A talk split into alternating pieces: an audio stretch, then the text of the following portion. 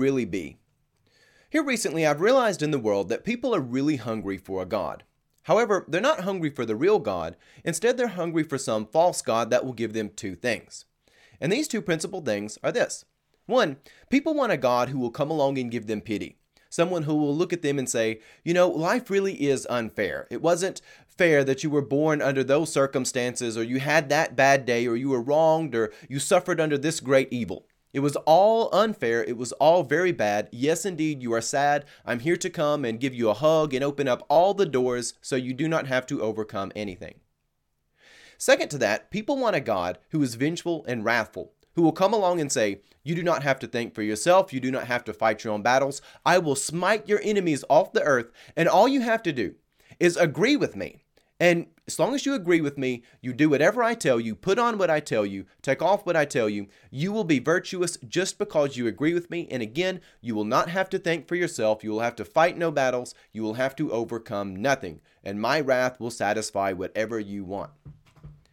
These principally are the two things that I see people being very hungry for in our world. And neither of them, or even when you weave the two together, they're not really what God actually is. They're not who God's character is revealed to be. And they're certainly not the image that we should be focusing on. And as we come into Holy Week, I want us to begin our messages by going to John chapter 12, verse 27, where Jesus says, Now is my soul troubled, and what shall I say? Father, save me from this hour? But for this cause I came unto this hour. And what we find going on in this verse is Jesus looks around the world and he says, which again, it's Jesus. He sees the world clearer than we do. He understands the stakes of everything. He sees that the extremity of the fall goes all the way up into heaven. The heavens and the earth all have to be melted away there on the day of judgment. Whether you look in 2 Peter 3 and you see the earth and heavens dissolve like molten elements, or you look in Revelation 20 when God sits on the judgment seat and they all flee. The state and extremity of evil is enormous. So much so that scripture looks at us and says, hey, if the light in you is darkness, how great then is that darkness? You know, Jesus tells people there is evil that is so vile, so extreme, that it's able to convince you that it is the light, and my, my, is it terrible. But then the New Testament also reminds us, and Paul's words there in Romans 8 18 say, the current sufferings of this present age, you know, the darkness, the evil around us, it is not even worthy to be compared with the glory to be revealed to us. In other words, yes, there is terrible, miserable, sad, evil, wretched, pathetic stuff all around you. But no matter how extreme it is, it is not even comparable to the real goodness of God. And when we put that in the context of everything around us, which is fallen, it is broken, and people really want someone to come along and say, "Look, it's bad. Here's your hug. You don't have to to persevere." God looks at us and says, "No, you were made to overcome." God has given us an opportunity where we must choose who we will be. God did not look at the great cataclysmic fall of everything. And again, even the angels, as Second Peter reminds us, the angels held there in the nether gloom beneath all worlds in chains waiting for their hour of judgment. God sees it all, but he did not want pity himself. He did not come along and say, well, you know, if I just leave this cup there, you know, the world will sort itself out. No. God looked at the death and the suffering. And although he hates death and suffering, he was not afraid of it. He was not deterred by it and not distracted by it. He came for the hour to have victory over it. And going back to John 12, 27, I love how this is translated. And this is the King James translation, which I actually think does the best justice to this text. It says, Now is my soul troubled, and what shall I say? Father, save me from this hour? But for this cause came I unto this hour. It's beautiful. And in that verse, Jesus exemplifies the full index of Philippians 4:8, which reads, Finally, brothers and sisters, whatsoever things are pure, whatsoever things are, or let me restart that. I started on the second line there. Finally, brothers and sisters, whatsoever things are true, whatsoever things are honest, whatsoever things are just, whatsoever things are pure, whatsoever things are lovely, that is beautiful, whatsoever things are of good report, if there be any virtue, if there be any praise, meditate on these things, think on them, look at them. The character of Christ embodies these irrevocable virtues. And this is why Christ came. This is why he came to us fully God, fully man. The path that he walked, the path of life, the way of life, it is one which is irrevocable. And we have to realize Jesus, he was tempted by the devil and tempted to serve evil rather than good. And he expressed in the garden the anxious lament of a heart burdened with suffering.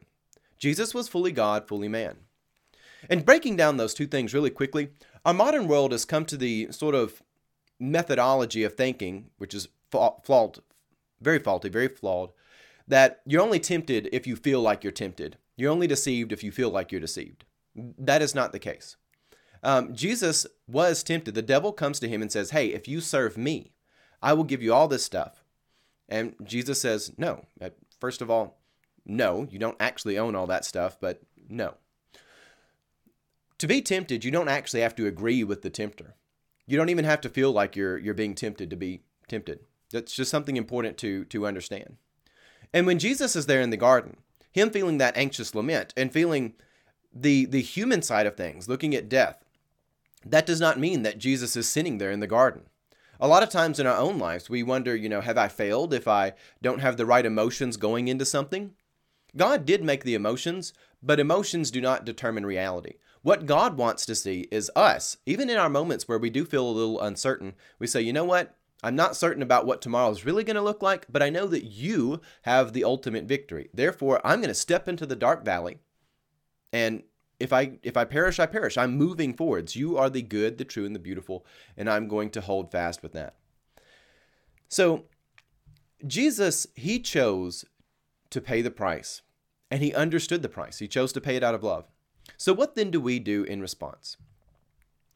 Jesus is consistently the way, the truth, and the life. In our modern world, we've spent a lot of time talking about Jesus being love, God being love, and that's that's absolutely important. That is fundamental to the gospel. That is a, a beam which undergirds it all that must be taught. But we cannot forget to teach that Jesus is also the way, the truth, and the life, and particularly that second item there, truth. Jesus' name is truth. He is the faithful and true one. We should never forget these things.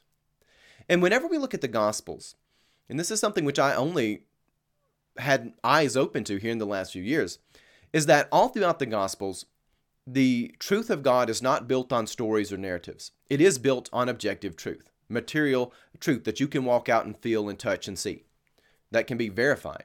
Whether you look at Jesus being born, the shepherds being told, You'll go over there and find a child. You look there with even Zachariah and Elizabeth. Zachariah is told, Hey, in nine months, your wife, who's barren in her old age, she's going to have a child. Go wait and see. Even at the cross, when Jesus is put in a tomb, there's a real tomb you can walk over and see. And then three days later, there's a real open tomb that you can walk over and see that stone rolled away. And even when doubting Thomas is there, Jesus holds up his hand and says, You know, how wonderful it will be for those who believe without being able to touch this hole. But you know what? At the same time, there's still a hole in a hand. There is a bleeding hand. There is a scar. There is a wound. You can reach out and see it and you can touch it. It is really there. Throughout the Gospels, Jesus always is telling people, I'm not here just to thank for you, to open up all the doors so you don't have to, to do anything. I am here to call you to virtue so that your will, which was made sufficient to stand, though free to fall, ability of, of sovereignty to, to be sovereign on its own, it if it will conform itself to me, goodness will come. As we come into our Palm Sunday message, Jesus tells his disciples to go out and find a colt. They are challenged to go out into the world and see if the truth of Jesus is in fact reliable. This is not just a philosophical teaching or some moral principle which is disconnected from the world. No, these instructions to gather the young donkey are centered around a material reality. And God wants His children to step out into the world and use their free will to discover how reliable He is. God wants us to be able to trust Him, to have assurance that what He says is true. So let's have a quick prayer and thank you for joining me. I'm Pastor J. Dylan Proctor, and we'll read Mark 11, 1 through 11, and we'll talk about it just a little bit. Let us pray. Gracious Heavenly Father, as we come to enjoy and be blessed by your scripture, I pray that our hearts and minds could be opened up to receive your goodness, your truth, and your beauty. As we come to examine those hearts and minds which saw you there on Palm Sunday, let us have nobility in our hearts as we do what is good and true. We ask this through Christ our Lord. Amen. So Mark 11 begins by saying, When they were approaching Jerusalem at Bethphage and Bethany, near the Mount of Olives, he sent two of his disciples and said to them, Go into the village ahead of you, and immediately as you enter it, you will find tied there a colt that has never been ridden. Untie it and bring it. If anyone says to you, Why are you doing this? just say this The Lord needs it, and will send it back here immediately. They went away and found a colt tied near a door outside in the street. As they were untying it, some of the bystanders said to them, What are you doing untying the colt? They told them what Jesus had said and allowed them to take it. Then they brought the colt to Jesus and threw their cloaks on it, and he sat on it. Many people spread their cloaks on the road, and others spread their leafy branches that they had cut in the fields. When those who went ahead and those who followed were shouting, Hosanna! Blessed is the one who comes in the name of the Lord. Blessed is the coming kingdom of our ancestor David. Hosanna in the highest heaven. Then he entered Jerusalem and went into the temple. And when he had looked around at everything, it was already late, he went out to Bethany with the twelve. All right, so what we find here again, built into the Palm Sunday scripture, that triumphal entry, is truth, material truth. Like you can walk in the teachings of Jesus and it matches the world around you. It's not just a narrative, it's not just a creed, and it's certainly not just a perspective. It is truth verifiable truth. And the character of God, it is both good and reliable, even though it is dangerous and sovereign in its own time. We have to understand that our will, man's will, is quite fickle, being swayed by all manner of vices and desires.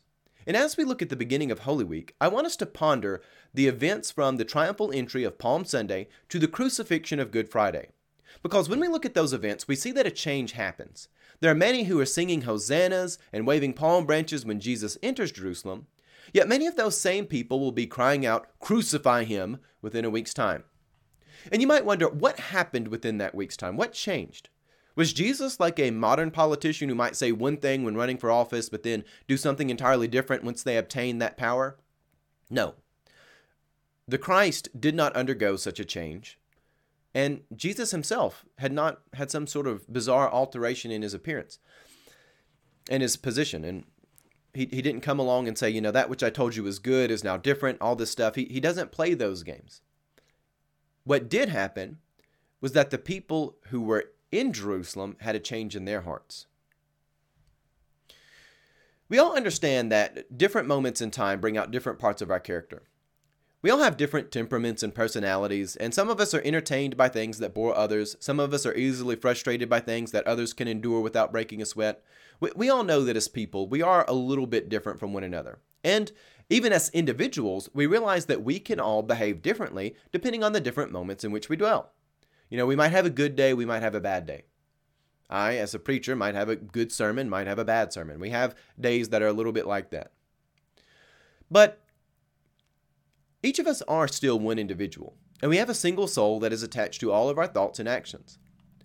And when we weigh all of this against the people who were in Jerusalem, we might wonder who really were those people? Were they the people who were better represented by their interest in waving palm branches, or are they people who were better represented by their declarations of crucify him? We really hope that, of course, the, the mercy of God sees them more in the repentant state. Um, but we really don't know. It's difficult for many of us to realize that the same people who were so reverent in one moment would be monsters in the next. But yet we must understand this is true. Scripture does not lie to us about our own depravity. It challenges us to accept Christ that we may overcome it. John, 1 John, the first epistle of John, chapter 5, verse 4, encourages us in saying, For whatsoever is born of God overcomes the world. And this is the victory that overcomes the world, even our faith. If we want to have goodness for our, our children, goodness for the world around us, then we have to, by necessity, build on the teachings, the principles, and the truth of Christ. If we want to maintain the path of goodness, to endure the way of life, then it has to be centered around God. And I use the word endure the way of life very deliberately because if you're actually doing that which is good and true, it is going to accelerate the anger of hell around you. Joshua 24:15 famously says, "If it seem evil unto you to serve the Lord, choose you this day whom you will serve, whether the gods which your fathers served that were on the other side of the flood, or the gods of the Amorites in whose land ye dwell. For as me and my house, we will serve the Lord. We will serve the Lord. You know, we look at Joshua there. He doesn't give people a middle ground. He doesn't say you can serve the Lord like my house does, or you can serve those over there on the other side of the flood, or maybe you can do nothing in your home. There is no middle ground here. We really have to understand that. For a long time, we've convinced ourselves that there is this middle ground, but there's, there's really not. The God shaped hole is real, evil will fill the gap, and evil does not require the same sort of commitment that does the way of life. It doesn't require that sort of perseverance. It often comes to people and says, I'll give you everything for nothing in return. And of course, that's a lie because the way of death is filled with deceit. But there really are only two ways the way of life and the way of death. All of life around us right now is in a fallen era as we live in the valley of the shadow of death. I have come to realize the valley of the shadow of death extends all the way from the gates of Eden to the judgment seat. But you know what? We don't actually have to live in death. We must choose whom we will serve. Will we be those who cry, Hosanna, before the master of all creation? Or will we be those who cry, Crucify him? Perhaps we might be those who just passively go along with the crowd and do whatever is popular at the time, but that miserable attitude always leads to death, and it often does it in a way that's not obvious. We're not asked to give account for those souls who appeared to love Jesus sincerely at the start of Holy Week, but then rejected him so absolutely by the end. And by the grace of God, we're, we're not asked to give account for another soul, but we will have to give account for our own. And when we yoke ourselves to the master of all creation, when we willfully conform our sovereign will to our Maker, we will find more liberty, more wisdom, and more sanity than we could ever afford on our own. There is no lukewarm pathway where one cannot choose, for the cosmic principalities, they have a wanton desire to destroy. We are born in a state of disrepair under the curse of sin and death. However, we do not have to remain in that condition. 2 Peter 3:17 warns us saying, "Therefore, dear friends, since you have been forewarned, be on your guard so that you may not be carried away by the error of the lawless and fall from your secure position." We must embrace Christ and his irrevocable love. This is our calling, this is our challenge. If we want to live holy lives where we can think clearly and see life as God wants us to see it, then we have to have that centered around Christ. With that, let's go ahead and wrap up. Let's say the Lord's Prayer together, shall we? Our Father who art in heaven, hallowed be thy name. Thy kingdom come, thy will be done, on earth as it is in heaven. Give us this day our daily bread, and forgive us our trespasses as we forgive those who trespass against us Lead us not into temptation, but deliver us from evil. For thine is the kingdom, power, and glory forever. Amen. And on that, God love you, and have a blessed day.